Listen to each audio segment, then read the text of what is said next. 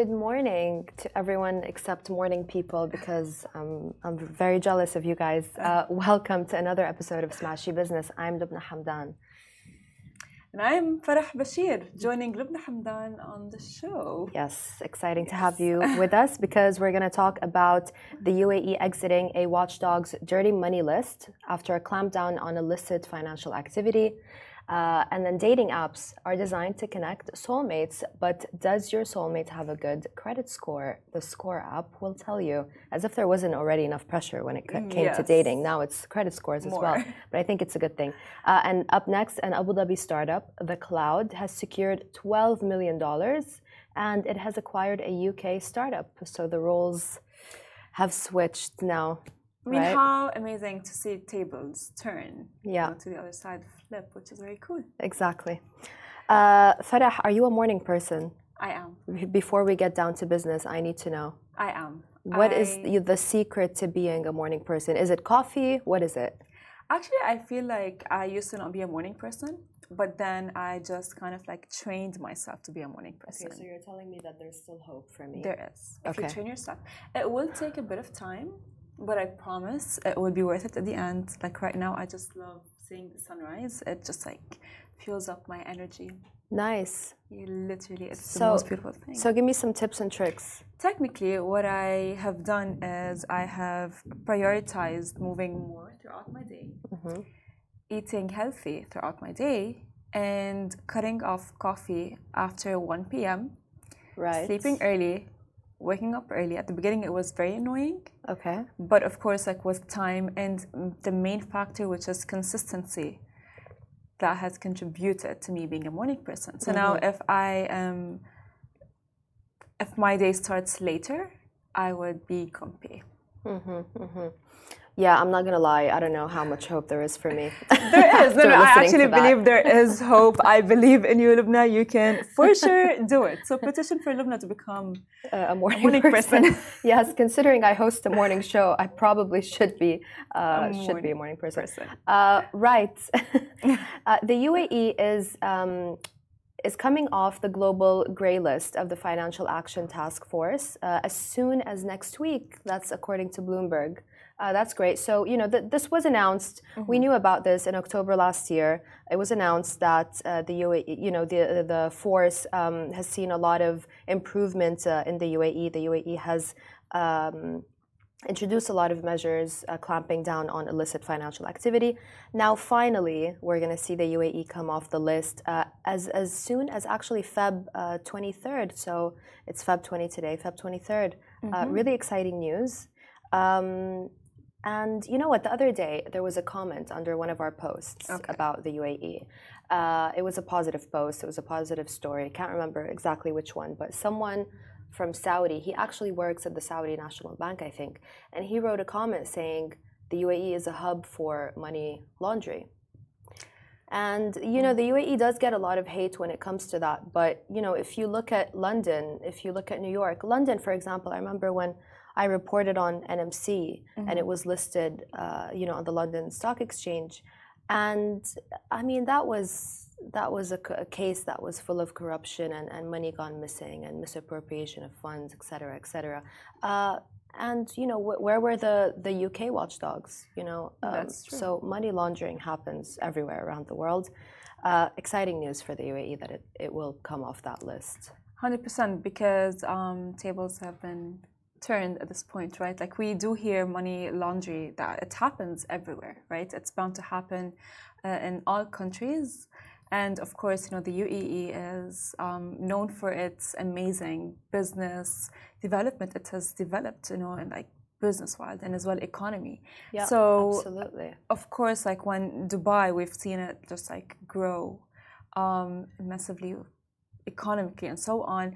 It is going to be, I would say, a victim of talk, right? Right, and sure. 100% for sure. It's like, oh yeah, this is, there's a lot of money laundry, but for it to come off the list is, I would say, one of the best things that could happen to the UAE all in general. It is a huge step. It is a huge step for the UAE. And the thing that they do so well here is whenever there is a problem like that, they take action immediately. So that's great. Moving on to something a little spicier. Ooh. Dating apps. Okay. Have you ever been on a dating app, Farah? I actually haven't, to be honest with you, because I believe the connection, if it's not face-to-face, I cannot develop a connection. Really? Okay. Yeah. But what about, you know, just connecting with someone on the dating app and then going out with them and meeting them? So far, honestly, I've thought about it, but I haven't really implemented that. I do have friends that do actually use dating apps, and they sometimes get scammed. You know what I mean? They like the guy. By the way, whether it's dating apps or not, you know, like the guy initially can tell you like, oh yeah, I'm gonna buy you the world, I'm gonna do this, I'm gonna do that, but yeah, it can turn out to be a scam. Yeah, absolutely. Oh gosh, I mean, guys just scam us all the time, don't they? They just lie and lie and lie. They just talk. Do they pay subscriptions for those dating apps? Or are they the free ones? No, they use the free ones. I don't think that they would use. They would pay money for a membership on a dating app. Okay, exactly. Interesting. Unless it has like a feature that just like it's like different. You know what I mean? I mean, I would pay for, you know, an exclusive top-notch dating app. I've never used a dating app, but you know, if there was a good one, I wouldn't mind paying a membership for that. This is interesting, though, talking about paying for things. There's a new dating app designed to connect soulmates, but does your soulmate have a good credit score? Okay. SCORE app requires a minimum credit score of 675, and it's highlighting that financial well-being is frequently overlooked in the realm of dating. Good point, don't you think? Love that. I love that. People were not too happy about it.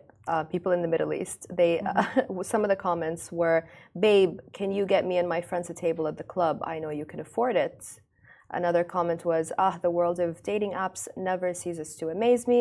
Now we have one that's not just focused on witty bio descriptions and fancy filters, but actually requires a credit score threshold to participate. So it does actually require that for you to even be part of the app. And it began its 80-day trial earlier this week. And users who apply to be on it won't see an effect on their credit score. If approved, however, users will be able to roam the app to find the perfect mate. I love the app, honestly, because when people get together and they plan to be in a partnership, they often forget that it's not only love, you know what I mean? There are a lot of factors that are beyond love, you know what I mean? I don't think you would want to be with a guy who cannot provide or like, you know what I mean? Yeah, sure. It should for sure, like I think finances are very essential in a relationship. And the fact that this dating app, I would say, will help a lot of women as well because they can get scammed, you know what I mean? Yep, absolutely. It's like, oh, hey, the guy can be like, hi, I'm a CEO, which can be a lie. I can buy you this and that, this and that. Or he can give her some gifts at the beginning. That actually happened to my friend. No way! Yeah, he pretended he was a CEO. Oh my God. Yeah, turns out he was a very, like, you know, junior level employee. Oh my God. See, this is the point, you know, gosh. And like the guy can as well, like, I would say, fool you at the beginning of the relationship. And you know what, vice versa as well. I'm going to play devil's advocate here and say that a lot of men get fooled by a lot of women these days as well. And I do kind of understand, you know, people's comments that, 100%.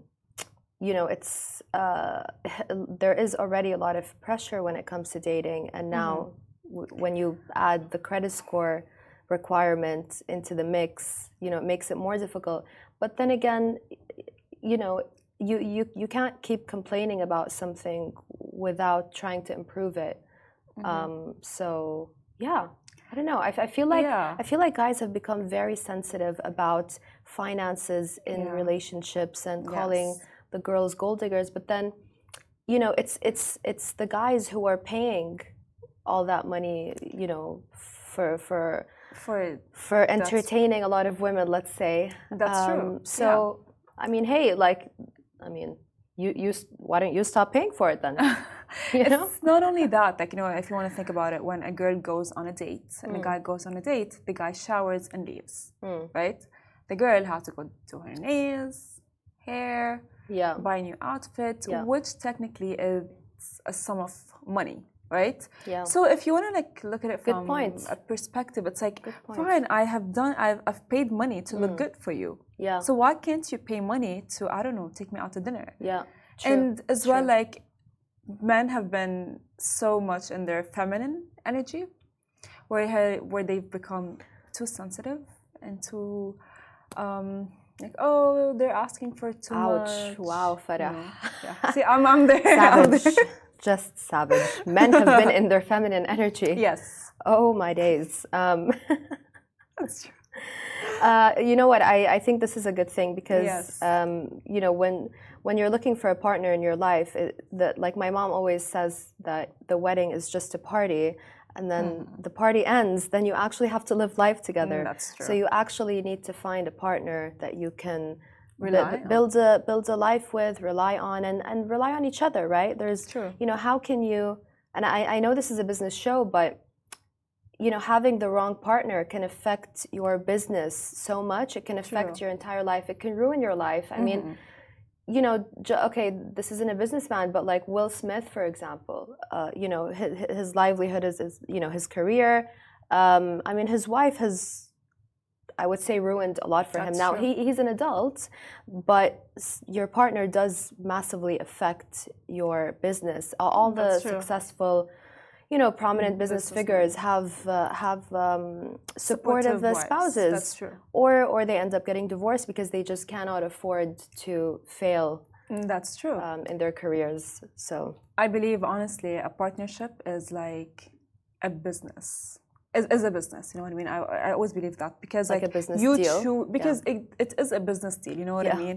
If you choose a partner who is like you, in terms of like the way they think, the way they are with their work ethic and so on, then you will be the same, and you know what I mean? It's just like transmuting in a way like energy. And if your partner is like, let's say, I'm sorry to say that, but a loser, you know what I mean? They will like drop you down in a way, or whether you like it or not. So of course, totally like agree. Dating app, you know, might be kind of like intimidating to a lot of men. Mm.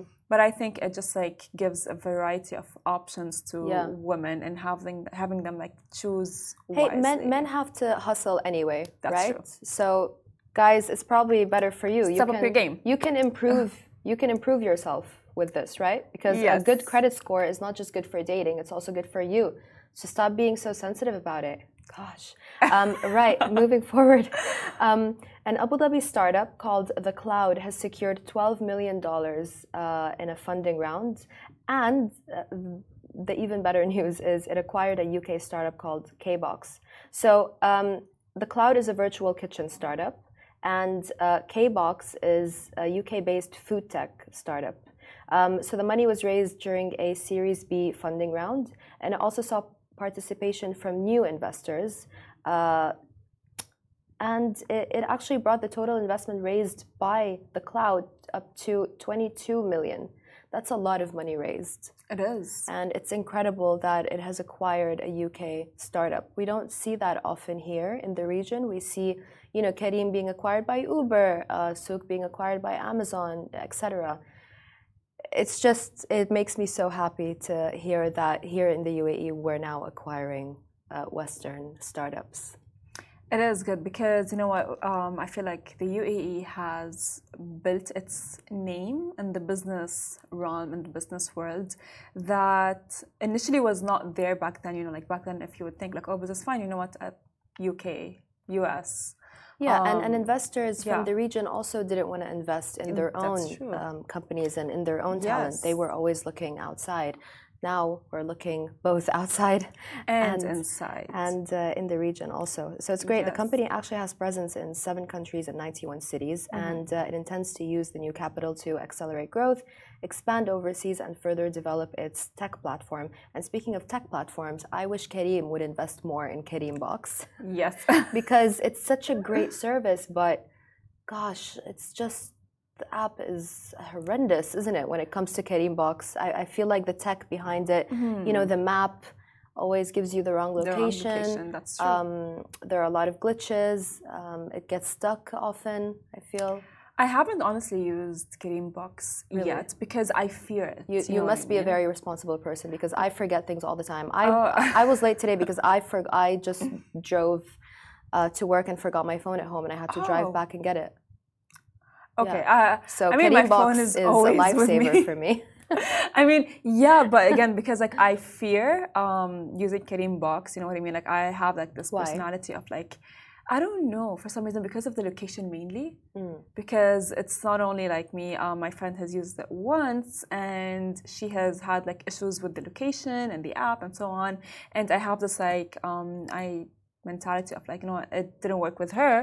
So it's not going to work with me, you know. I'd rather be safe than sorry. Okay, right. Yes. Yeah, so I get it. I get what you mean. That's what I all the time do. Yeah. So you're not living life on the edge, yeah, Farah? No. I am a very careful person. Every move I do in my life is very calculated. Wow. Everything is calculated. So if I try to be a morning person, maybe you can try to live your life a little bit more on the edge and take risks. Oh. Take risks.